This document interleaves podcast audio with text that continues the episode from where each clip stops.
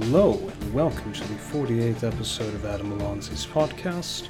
In this recording, we discuss an exciting and almost unbelievable period in the history of psychology with one of the pioneers of consciousness studies, Dr. Bernard Baars. Tonight, we are discussing the cognitive revolution in psychology with Dr. Bernard Baars, who wrote a book with the same name. So let's get right to it. Now, it seems strange, even to a young child, that the word mind, the very concept of consciousness, would become taboo. So I suppose the first thing people would ask is, how did this happen? It's an extraordinary story. And uh, it only has become clear uh, as we are taking distance and moving farther away from the dominance uh, of behaviorism, which is roughly the period from 1920 to about 1980 that's about a 60 year period, which is a very long time for a, a, a, a, scientific belief system to last, especially in an immature st- science that is just starting out. Uh, behaviorism ruled out the concept of mind, it ruled out consciousness, it ruled out will and free will it ruled out uh, thinking, and because of its particular constraints on on our own uh, process of thinking in the science of psychology, uh, it also ruled out everything that cannot be directly observed from the outside. In a way, it was an extreme manifestation of physics envy. I think that's a, that's a good observation. There's a great deal of truth to it, but you have to understand uh, what it was like. And when I take a critical view of behaviorism, which I do, I also have to take an empathic view uh, and imagine what it was like to be a behaviorist uh, in John Watson's time, for example, John Watson being the founder of what is called radical behaviorism, which, uh, and in his own words, which denies all varieties of subjectivity. Uh, so there is no subjective perception, there's no subjective uh, hearing uh, as the listener is doing right now. Uh, there's no subjective intention. Uh, my goals and your goals in talking right now uh, are not supposed to be uh, discussed within the realm of scientific psychology, according to behaviorism. And that is a, a huge, it's a kind of purge of our common vocabulary about the human mind. Watson came from an interesting background. He was raised as a Baptist in South Carolina and he eventually renounced that and renounced religion altogether and even equated the concept of consciousness with a soul and felt the two words were almost interchangeable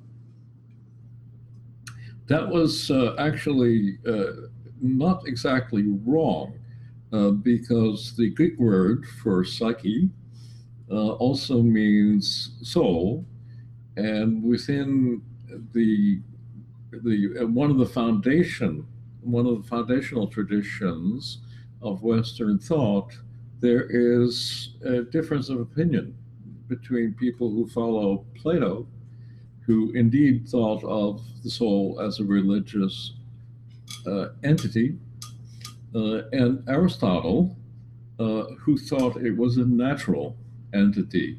So uh, when you read Aristotle today, for example, there's essentially no difference between what Aristotle thought about the human mind um, and what we think today. The mind has senses that uh, that uh, inform consciousness. It has goals that in, that uh, control our actions. Uh, it communicates. We are communicating mind to mind right now. At least that's how we think about it uh, and so on. So, uh, so the natural mind is a very, very real entity in Aristotle. He describes it in just about the same way anybody would today. Plato's soul uh, is uh, divine. Uh, it is not exactly human. It's sort of a, a telephone line to God, um, and uh, in science, we we don't deal with that. We leave that to other people to deal with. Then again, when well, William James was somewhat reluctant to use the word as well, but he was talking about consciousness in the way the word was used by, say, Wilhelm Wundt or the introspectionists by the people who came before him. So even though it had theological connotations, I I think he went a step too far and created a false equivalence. It's an interesting point. Uh, William James uh, is widely viewed as the uh, as the wisest and perhaps greatest psychologist uh, of the 19th century. Um, certainly uh, the most inclusive uh, psychologist. He knew everything there was to be known. He knew about hypnosis, he knew about split personality, he knew uh, about uh, conversion disorders, everything that uh, European psychologists had studied. Uh, and um, he wrote the great book in English by common consent called The Principles uh, of Psychology, which appeared in 1890 and which also became the graduate textbook, the advanced textbook for psychology uh, until behaviorism took over in the 1920s. But, and I suppose we'll end up returning to this. Oddly enough, William James did not want there to be an unconscious mind. Yes, uh, it's it's a very interesting point, and uh, we will come back to it. Uh, you have to understand uh, something that may seem odd, because we think about science as physics and biology with DNA and chemistry with the the, ta- the table of the elements and so on. We think about advanced sciences. What we forget is that each one of the advanced sciences had a period of childhood and immaturity that was very argumentative. People yelled at each other.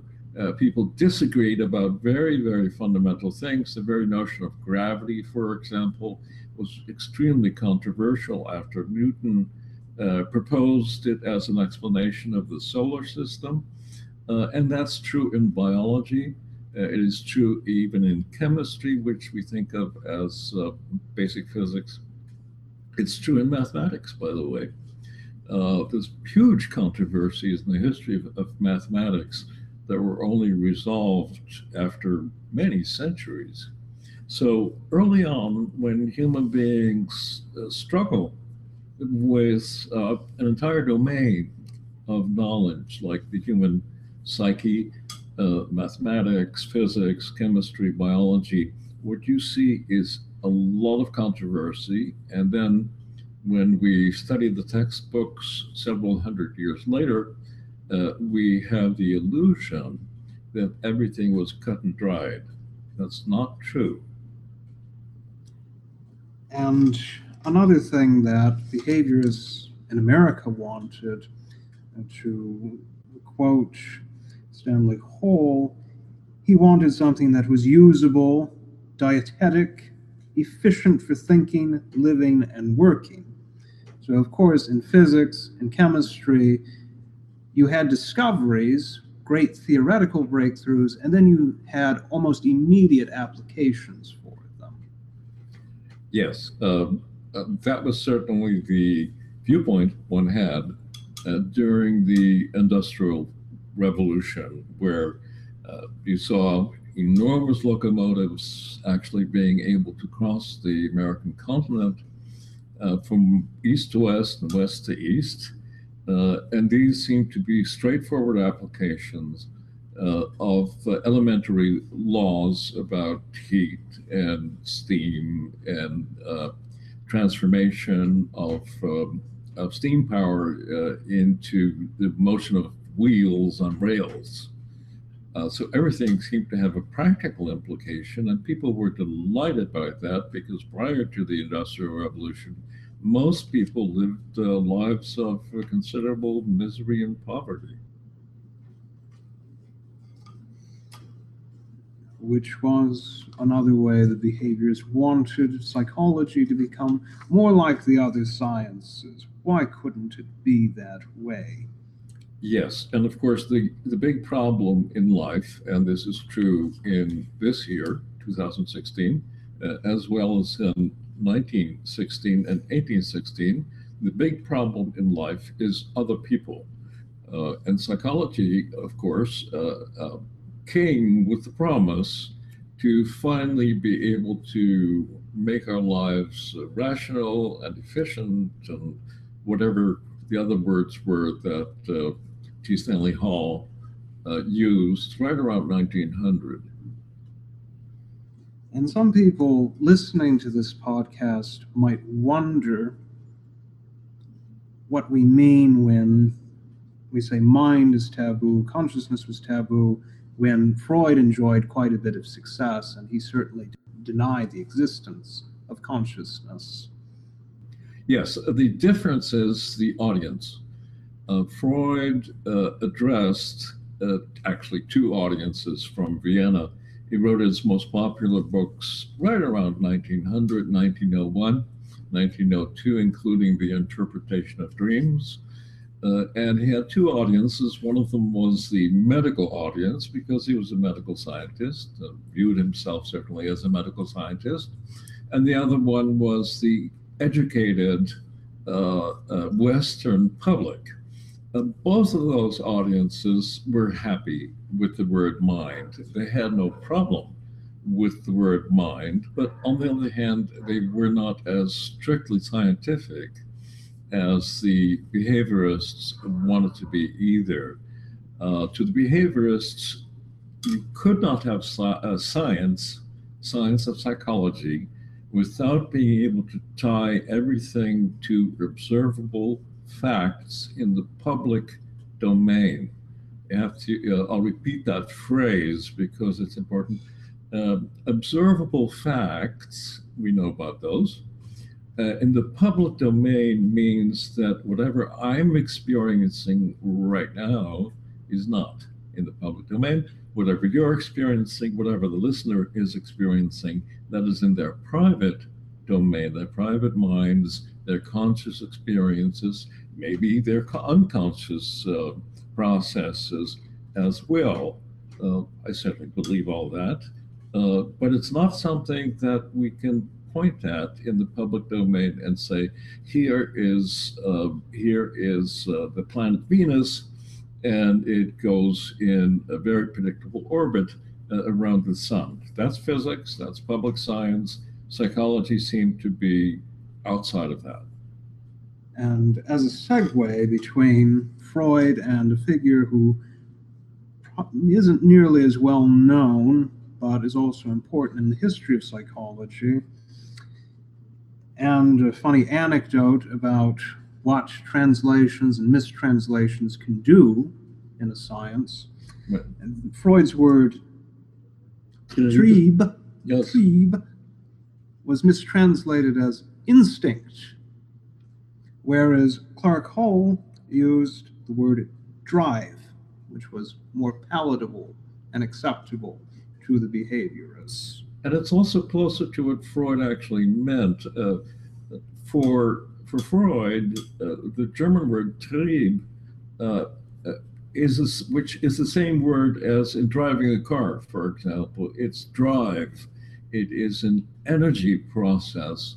And Freud, who thought of himself fundamentally as a physical scientist, also uh, understood physics. He understood a lot of things. Uh, he was trained in neurology and all that good stuff that people in medicine were trained in uh, in, in Europe uh, around 1900. So he knew a great deal of things. And for him, the word drive uh, meant something like force uh, or energy. And so he had a scientific theory about the mind because he could explain it in terms of energy. You pose a good question to Skinner in the book. You say, You have written that behaviorism is not the science of human behavior, but the philosophy of that science.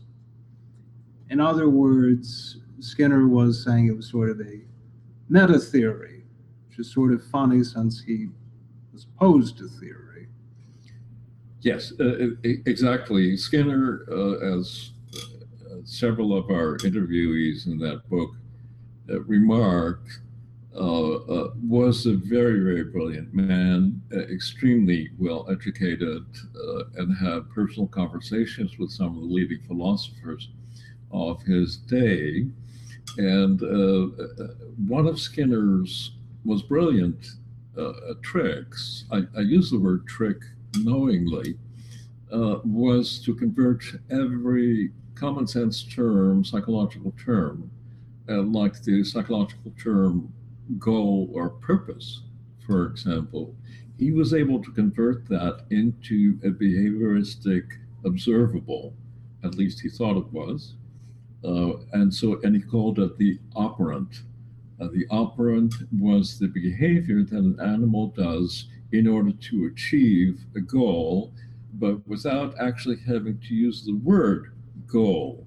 So Skinner very cleverly uh, figured out a way uh, to clean up the semantics of everyday psychology uh, so that you could run experiments with rats and so on um, and never have to use the word goal. It required some really incredible linguistic, and mental gymnastics to frame language in behavioristic terms. And ultimately, it was not, as one would imagine, a very sturdy structure, and Noam Chomsky, Noam Chomsky managed to blow it down. Right. Uh, uh, that was a very famous uh, controversy. Uh, Skinner uh, Skinner achieved enormous public acclaim uh, during the first, I think, almost the first 50 years of his career, um, which started in the 1920s and went on until about 1980, I think. So he had a long, long, publicly famous career. Uh, and uh, and he managed that by turning everything into what appeared to be uh, science and what was in fact science because people did tons of experiments uh, on Skinnerian uh, psychology. Uh, and in that sense, by the way, it should be said that uh, we can criticize uh, Skinner, but uh, he did some extraordinarily good work. He was a very fine experimental scientist. And yes, he created the framework that to us seems circular, so that um, there is no way to observe operants actually, when you start looking at it, operants being Skinner's notion of a goal directed action by an animal. Uh, there's no real way to observe it because uh, animals are too complex. Uh, but Skinner got around that by saying, well, I don't care if the rat pushes the bar with his nose or with his left forepaw, or whether he sits on the uh, bar in the Skinner uh, uh, box uh, however he does it, he's achieving the same goal and he gets the same reward. So we're going to consider all those things equivalent, operant behaviors. And even to a layperson, it seems phenomenal that anyone could believe that language in its immense variety and often impractical uses is the, re- is the result of operant conditioning. Yes, and uh, as you know, uh, uh, uh Skinner's book called Verbal Behavior, which applied his uh, framework to the topic of language, was severely criticized by Noam Chomsky, who was then a, a very young man, um, based on the idea that language is rule governed. Uh, and Skinner couldn't explain rules. Uh, it, basically, the idea is that if you have uh, an, an, active uh, uh, voice, a, a, sentence in an active voice, the boy hit the ball, um, you can transform it into a passive, the ball was hit by the boy. Uh, that is a rule governed structure. you can flip from actives to passives, and they are very, very similar in meaning. The ball was hit by the boy is similar in meaning to the boy hit the ball. Uh, but syntactically, uh, they are related by a certain rule. Uh, in English, that looks like a simple rule uh, to us, but in other languages, it takes on enormously different varieties because human beings are so tremendously inventive uh, when it comes to language. So in some languages, you wouldn't even mention uh, the subject of the sentence, for example, um, because it's implicit and smart human beings generally understand what the subject of a sentence is if they understand the immediate situation. So, so language is this tremendously creative and generative uh, phenomenon. Uh, generative is a term that Noam Chomsky proposed and I think substantially uh, he uh, he received a lot of credibility on that, and I think there there's much to be said for Noam Chomsky's point of view, and it also happens to be true that uh, language serves purposes, it serves goals, it uh, it is operant in that sense, uh, and you can make um, chimps, for example. Um, you can encourage uh, chimps to use sign language uh, by using Skinnerian training methods. And by denying generative phenomena, in a sense, behaviorism sets itself apart from any creative endeavor, which is sort of funny because Skinner's initial ambition in life was to become a novelist. Yes, uh, Skinner all of our characters um, at the beginnings of scientific psychology are very much in conflict with themselves. William James was profoundly conflicted and got depressed about his own conflicts about free will, for example. Uh, B.F. Skinner uh, was profoundly conflicted about consciousness and his, as you say, his ambition as a young man to become a stream of consciousness novelist. He was very serious about that, very depressed when he had to give that up. Uh, even John Watson uh, was very much in conflict with himself uh, about all these uh, claims that he made. So, and, and this is not unusual again at the beginning of science. Uh, Newton as I mentioned before, uh, also thought of himself as a theologian and I think as an astrologer. I can't quite remember if it was astrology or some, some similar sort of thing. He, uh, primarily alchemy. Alchemy, that's right, yes. And of course, alchemy was not a scientific enterprise at that time. Uh, it turned into chemistry, but uh, but it had to let go of a lot of things before alchemy was able to become chemistry. One other important aspect of behaviorism, and Skinner in particular, is its utopian goals. That's really important, yes. Uh, behaviorists like Skinner uh, seriously uh, wanted to create a utopia, and Skinner wrote a book about his operant utopia called Walden 2. Uh, Walden 1 is the book by Thoreau. uh, which is uh, famous, um, uh, particularly as a book by a philosophical New Englander. Uh, and Skinner, of course, came from that part of the country. Uh, Walden is a very important book in American literature. And Walden 2, Skinner's Walden 2, was an attempt to transform that into a utopian community. And it was also an act of self exploration for him because he saw parts of himself in the main characters. Yes, the uh, the literary part, the analytic, the psychoanalytic part of Skinner pops out when he starts describing his own motivation, uh, which is very strange, of course, uh, because uh, Skinnerians, his followers, uh, by and large, um, uh, thought very little of Freud. They certainly did not admire Freud. And at the time he wrote the book, he was no longer a very young man.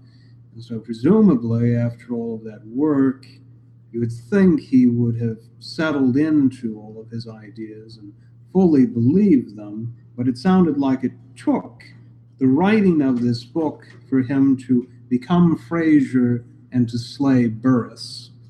Well, uh, Frazier and Burris are the two characters in Walden 2, and Walden 2 is largely a debate between this hard nosed scientist, Frazier, uh, and Burris, uh, which is Skinner's middle name, uh, who was a soft-hearted literary type who who was kind and compassionate and did not want to use the harsh methods that uh, Frazier uh, thought were appropriate uh, in this utopian community.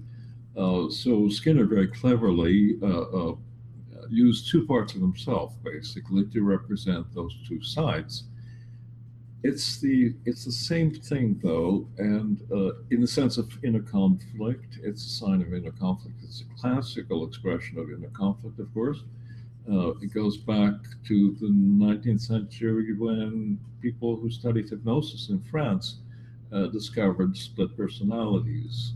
For example, uh, split personalities, the syndrome, which is a very real uh, medical syndrome uh, involves uh, multiple identities uh, that uh, struggle with each other very often to be heard and to be acted out in the real world. Uh, that's an extraordinary phenomenon. Skinner, as a tremendously well educated person, of course, knew about that and he would recognize his own process. It's not quite true, by the way, to say that Frazier won because toward the end of his life, Skinner starts to talk about subjectivity and consciousness and playing Bach uh, on the piano, which was one of his favorite activities. And of course, people who love Bach play it because they love the experience of playing Bach. Uh, so the other side, the Burris side of Skinner, the nice, humane, compassionate a person, uh, the literary humanist, never really disappeared in his life, not in reality. He thought it did, but it didn't. Yeah, and although it's a little off topic, the observation of Gestalt therapists, drawing partially from Gestalt psychology, is those parts have to be integrated, not destroyed. Exactly, uh, and, and, integration uh, is is a long project uh, in human life uh, because we are all uh, pulled by different forces, different desires, different fears, uh, different opportunities in our lives, and so and we don't know the answer from at the beginning, right? And nobody gives us the formula for happiness, and so we have a lot of conflict in our lives. Um, and uh, resolving all those conflicts in some kind of coherent, holistic, uh, integrated fashion is uh, often thought to be a, a, long term project. Which actually does transition nicely to the next portion of the discussion, starting with the proto-cognitive psychologies, amongst which we can count the Gestalt school, Kurt Lewin, Wolfgang Kohler, Max Wertheimer. Yes, uh, Gestalt means whole, uh, or it means uh, um, a unity. yes, it, it, means a unity. And uh, when the Gestalt psychologists uh, began to become psychologists, become scientific, they started to design all kinds of very nice demonstrations in vision and hearing and music and language. Uh, and uh, at one time, experimental psychologists were very skeptical about the Gestalt psychologists, and then they started to verify. Uh, basically, all the demonstrations, all the visual demonstrations, auditory demonstrations, and so on, uh, that the Gestalt psychologists had developed. Uh, and I think that's still, in some ways, an ongoing project because there are still ideas, the germs of ideas, the crystals of ideas that are buried in the past that we have not fully exploited from a scientific point of view. What really paved the way, though, for the reintroduction of concepts like imagery, attention, memory, etc., though, was the introduction of the computational metaphor. Yes, uh, the computer although we deny it because we don't like to think that human beings really are only computers, particularly not the very basic computers that started to emerge in the 1960s and 70s. Uh, we, we say that, that the human brain is not a computer. It isn't really a computer, but the computer was a very liberating idea, and particularly the idea of information and information processing because once you acknowledge that the brain uh, performs information processing, then you have a way to think about sensory perception, uh, action control, uh, goals, uh, um, inner thoughts, feelings, all those kinds of things. So your common sense theoretical vocabulary that we're all that we all grow up with uh, suddenly becomes interpretable, which it was not within the physicalistic framework of behaviorism. Yeah, and even then, we were able to write algorithms that were not purely reflexive. They were capable of generating unique insights, uniqueness, uh, which is totally at odds with the Pavlovian view that everything we do is just a reflex coming from something else we've experienced. Right. Uh, there are certainly built in, um, these days, we don't call them reflexes, we call them central pattern generators but it's it is a similar idea. Basically, there are programs that we come into the world with, and there are programs that emerge developmentally during our lifetimes. Uh, when you uh, hit puberty at, at, age 12 or three, uh, 12 or 13, uh, whatever the current average age is, things start to happen to us uh, and we don't understand them very often, or sometimes we've been told about them and have we've taken courses in sex education and so on. Um, and so we have a framework, we have a box to put them in, uh, but it's still full of surprises, and that is because the more mature uh, part of ourselves, the sexually mature part of ourselves, emerges in all kinds of unexpected ways so that is uh, that is a generative program. It's adaptive. Uh, it's not rigid. Uh, it certainly has a major features, major tendencies, uh, but it's not uh, locked into in, into a single program.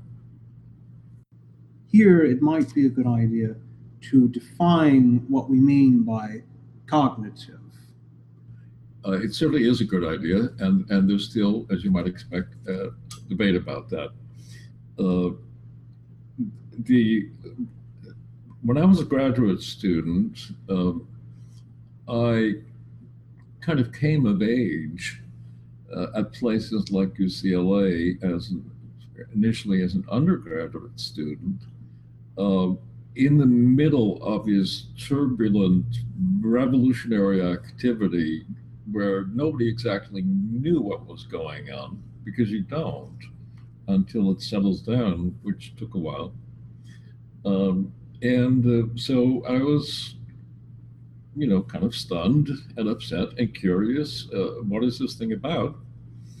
And uh, somehow I had the, the sheer chutzpah uh, to go out there and, and talk to uh, some of these wonderful figures in psychology, people who had very often great reputations, or sometimes I thought they should have great reputations because they seem to be so good. Uh, and I simply went in and asked them, uh, what do you think is going on with behaviorism and with this cognitive business? And uh, what turned out to be true is that at that point, I totally lost control over the interview because all these people had been thinking about this question for a long time without actually being able to talk about it in public very much. Um, and the assembly came out with their story, and it was always a very neat, very well thought out, because obviously they had spent years thinking about this story. And so I, I got a chance to talk to Skinner and to talk to Noam Chomsky uh, and to talk to a variety of other people who are important in, in the history of psychology and, and very enjoyable also. It was fun to do. And here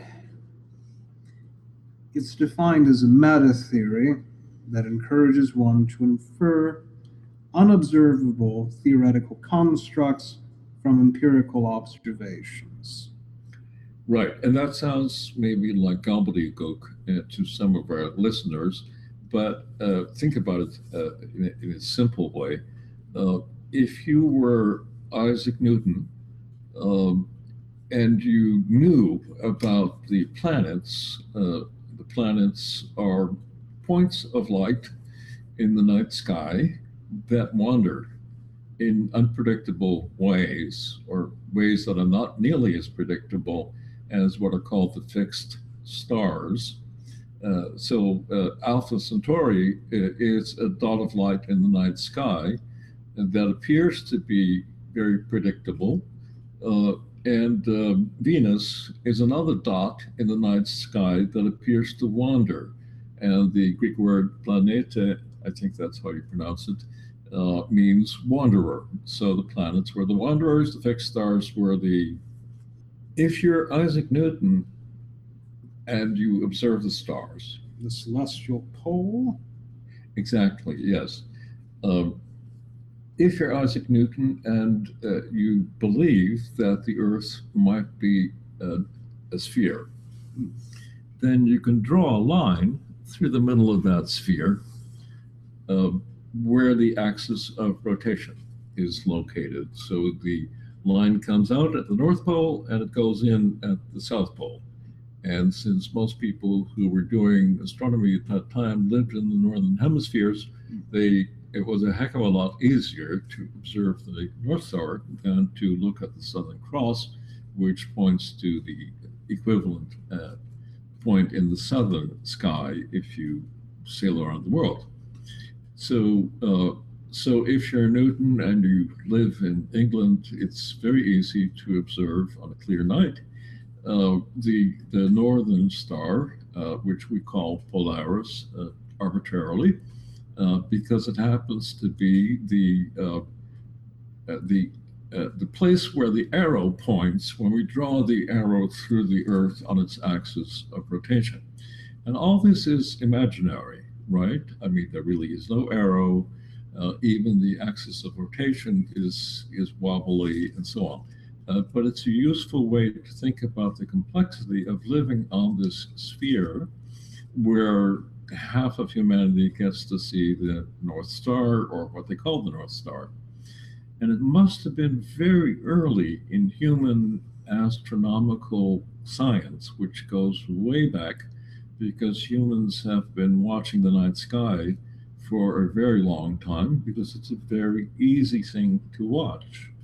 And one of the things you notice if you stay awake all night eh, is that all the stars that you can see seem to rotate in perfect circles, not ellipses, but circles around Polaris, the North Star. Now, that is an illusion, as we know, but people didn't know it was an illusion. And so they genuinely thought, here I am on this patch of earth uh, in southern Norway.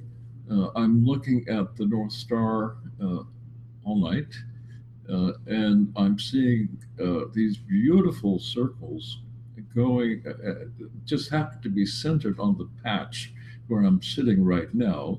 And since I can simply set up a stick that will point help me to uh, stay oriented to Polaris, the North Star, uh, all night, so I can be sure that I'm still looking at the same point in the night sky.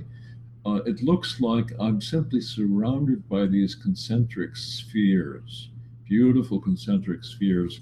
And that, of course, gave rise to the myth uh, of the harmony of the spheres that was so powerful in uh, the history of science. And the reason it was powerful uh, was because it was perfectly good science. It corresponded to the observations, uh, and in some cases corresponded extremely well. And as we know, the Mayans and the Sumerians, various peoples, various ancient peoples, figured that out and actually had ways of predicting the uh, the rotation of the heavenly spheres. In astronomy today, that is called uh, the North Star is called the celestial pole. Uh, it's simply a nice phrase; It doesn't actually mean uh, that there is a heavenly uh, series of spheres uh, around the Earth, and particularly not around the particular patch of Earth that you and I are operating at, are, are observing from uh, right now. So, uh, so there was this very, very beautiful Ptolemaic uh, system of astronomy, which was based on excellent observations and turned out to be wrong. Why did it turn out to be wrong? Because the Earth rotates on its axis and gives us the illusion that the fixed stars are actually rotating around us uh, in terms of flattering our own egos that uh, the universe is rotating around our particular patch of Earth. Uh, there has never been anything like it, as far as I can tell. It's just the most gorgeous, self flattering viewpoint uh, of the universe. It's only too bad that it's not true. Yeah, it's a pity. I'd like to see if you say a little bit about why the solar system is relevant. Yes, I think it's important you tie that tangent to something. Exactly, yes.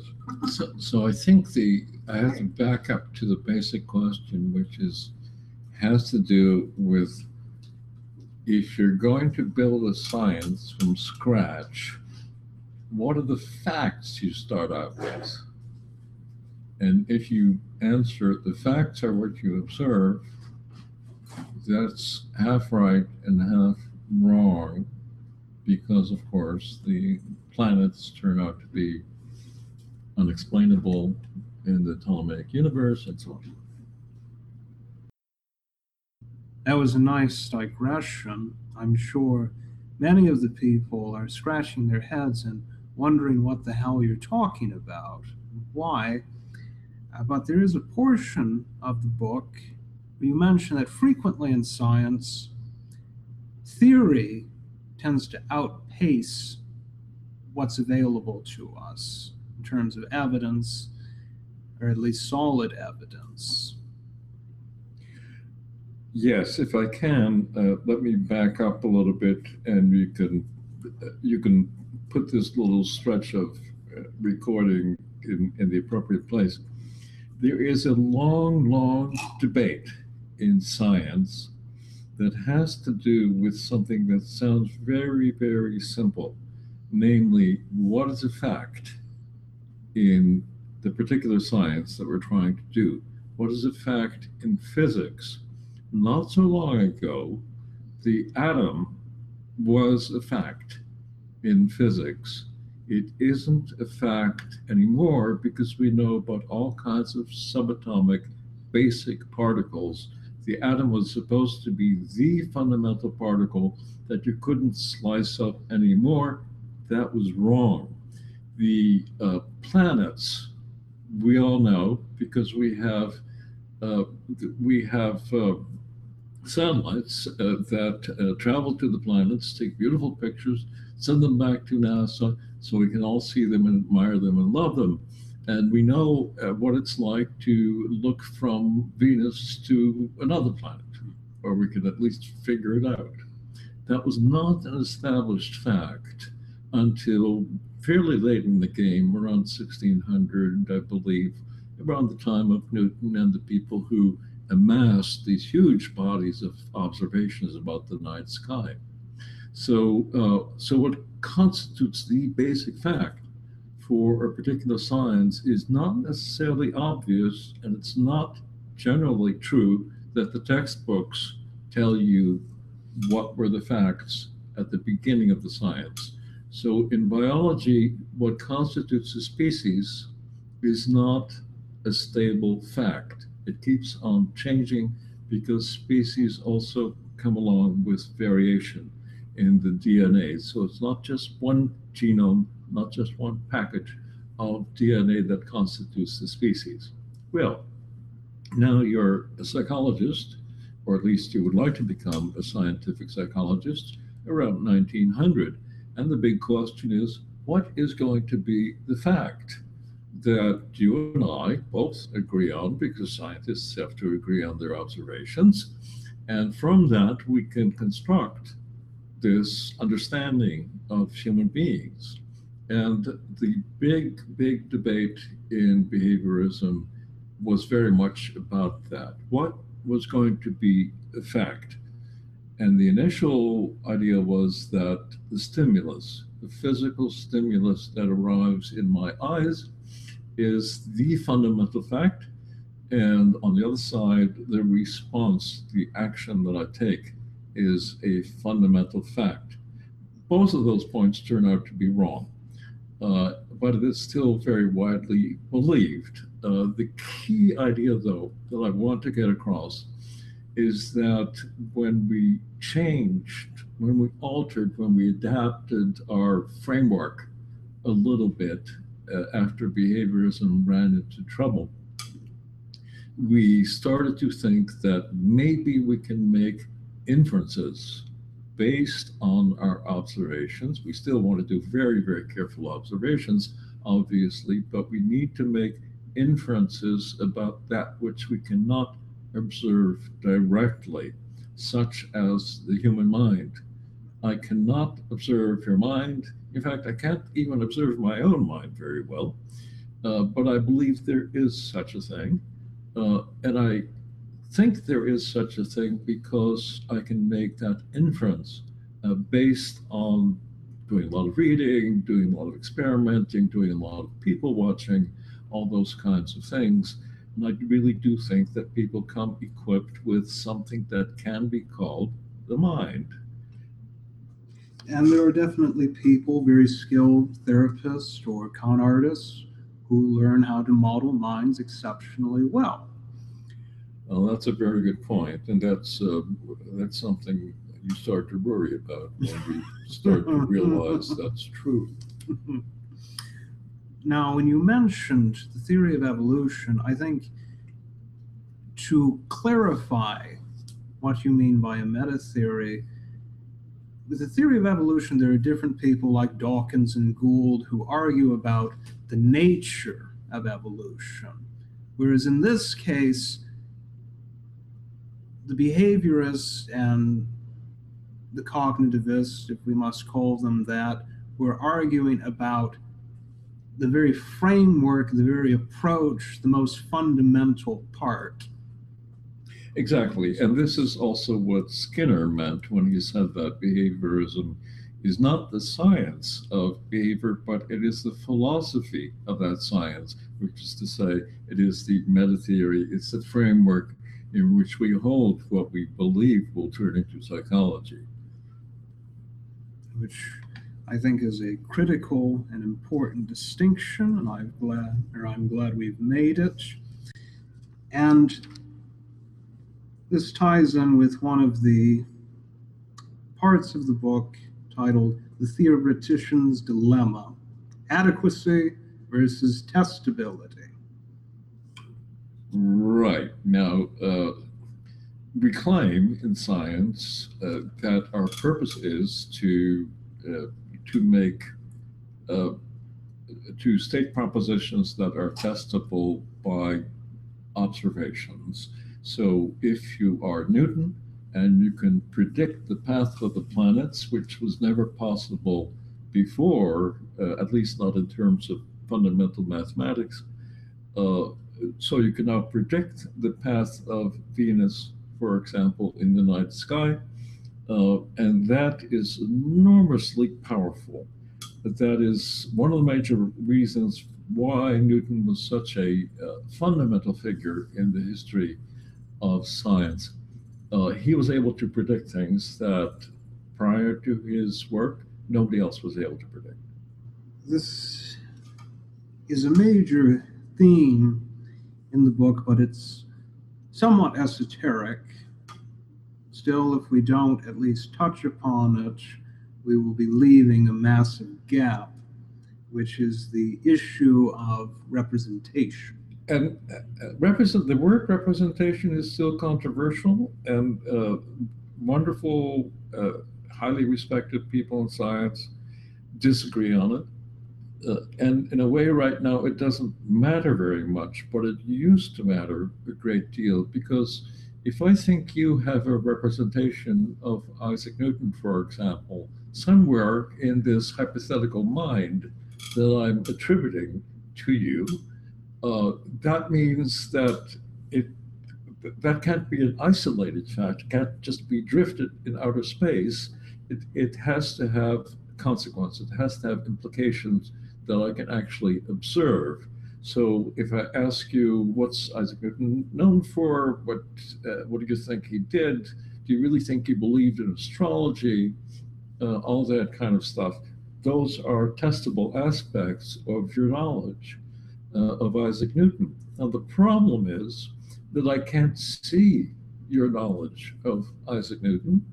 Uh, it is an inference, it's based on some evidence, but mostly, to tell you the truth, it's guesswork. Because I do not truly know your entire semantic network, as it's often called, your entire knowledge representation of somebody as complex and interesting as, as Newton. Uh, so there's a ton of inference that's going on when a child uh, learns to recognize the facial expression of the mother, for example, learns to smile to the mother's smile. Uh, and children learn to do that extremely well. Uh, they do it very early on, but they also acquire more knowledge as you go along, because after all, different parents are different, and you learn to adapt to whichever parent you happen to be in charge of. and for all you know, someone could be handing me slips of paper with facts about Isaac Newton, and I could just be repeating them to you. Yes, uh, we could imagine a sort of a Turing test uh, that would put uh, a Macintosh computer in charge of what I believe to be your brain, which is actually uh, situated somewhere else in the world. Well, that's just silly, but important because then you have knowledge and then you have something even more ambiguous, much more ambiguous, which is understanding. Yes, uh, uh, there are different uh, depths of, of knowledge. Uh, comprehension, understanding is one. Uh, perception is a, probably a much more superficial uh, aspect of knowledge. So we can't think of just one format uh, for whatever it is the brain does when the brain represents whatever it represents. Uh, we have to have different levels uh, that talk to each other, translate into each other. Uh, we have we have to have a very very complex model uh, that we vaguely, in sort of a hand waving way, we call it. It does information processing. Okay, that's cool. So what does that mean? And we have to articulate that. We have to make that explicit, and we have to make sure that we're not uh, that we're not talking nonsense. And in private conversations, you and I have argued a bit about the value of folk psychology. Friendly arguments, of course, because I see the value in it. In this case, it seems that folk psychology has won out over academia. Uh, I would certainly argue that, and there are lots and lots of philosophers who think I'm completely wrong about that. So, so let's give them credit, uh, or at least acknowledgement. Uh, folk psychology is the uh, is is what you and I believe about each other's minds, uh, and most of that stuff, it turns out, involves cultural universals uh, meaning that every tribe that has been studied by field anthropologists who do very, very careful studies of different peoples in different parts of the world, uh, there are shared universals among all human tribal peoples, uh, traditional peoples, um, and knowledge is one of them. Belief in knowledge is another one. Uh, not only do they know things about their world, uh, but also they believe that about each other, uh, that so and so is an expert on uh, botanical poisons, for example, in the environment in which the clan or the tribe lives. That's very important because that way you avoid getting poisoned. So, so you have to rely on other people's knowledge, particularly when you're a child and just growing up in this culture. Uh, we believe that we have minds. We believe that other people have minds, but there are people, of course, who are along the autistic spectrum uh, who uh, do not quite have the fluidity, the fluency uh, that most people have in their beliefs about